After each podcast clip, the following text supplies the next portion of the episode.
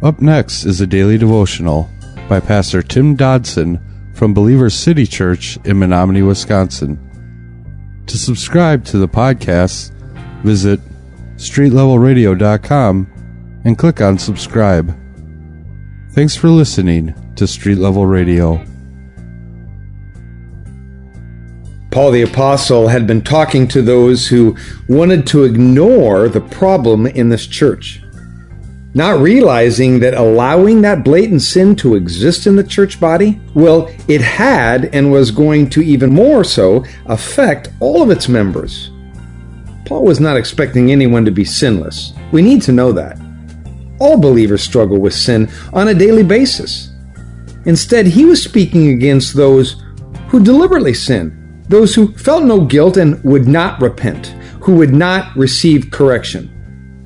This kind of sin cannot be tolerated in the church because it affects others, it affects everyone like cancer. We have a responsibility to other believers. We need to remember that. Blatant sins, left uncorrected, confuse and ultimately will divide the congregation. While believers should encourage, pray for, and build each other up, indeed, they must also never tolerate sin when it jeopardizes the spiritual health of the church, which is the bride of Christ. We're in 1 Corinthians chapter 5, verse 6 today, where Paul is addressing this issue and he says, Your boasting is not good. Don't you know that a little yeast leavens the whole lump? He tells us, church. Verse 7 Purge out the old yeast that you may be a new lump, even as you are unleavened. For indeed Christ, our Passover, has been sacrificed in our place. Those in Corinth, they not only did not deal with this man according to God's word, but clearly, as we have read, they were even, well, kind of proud of how they handled it. Perhaps they were proud of their tolerance, like today, in not disciplining the offender, letting everyone do their own thing, and being supportive of each and every individual. Or perhaps they were so proud of the abundance of spiritual gifts in the church that, well, they hadn't really given the time or the serious thought to what had taken place. Perhaps they were just more interested in numbers in the pews than in holiness. But for sure, they were not sufficiently shocked by sin. Paul's point here was that if they had kept this man in their midst, he would eventually corrupt the whole body of believers. And as I said before, in a way, he already had. As a result of his actions and as a result of his interaction with them, they were, well, ready to abandon all they knew to be scriptural and holy in order to have their own way and, to be very socially and culturally uh, relevant and cool with uh, the unsaved world. And, you know, it doesn't really matter what the reason may be. The man's yeast of pride, it had now moved and permeated within the whole body of believers. Today we battle those who believe they have a better idea of how to handle all of this.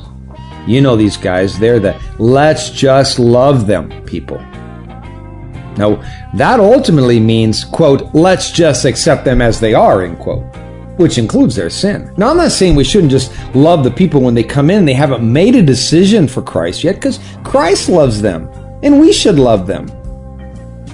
But we also need to realize that to not press them on the issue, to, to just accept them as they are, moreover, especially if they say they are born again Christians, that's a problem. Because they're not going to get better. Sin is never static. This mindset does not consider the fact that other believers are there in the church and that individual has contact with them. It also does not consider the fact that permission, the permission we are granting for them to indulge in this sin, well, what we're saying is that sin has no consequences. And you know what? That's just a flat out lie. It also ultimately excludes the cross of Christ, if you can imagine that.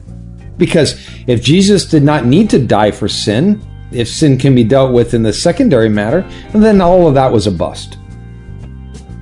And lastly, well, lastly, it doesn't work at all.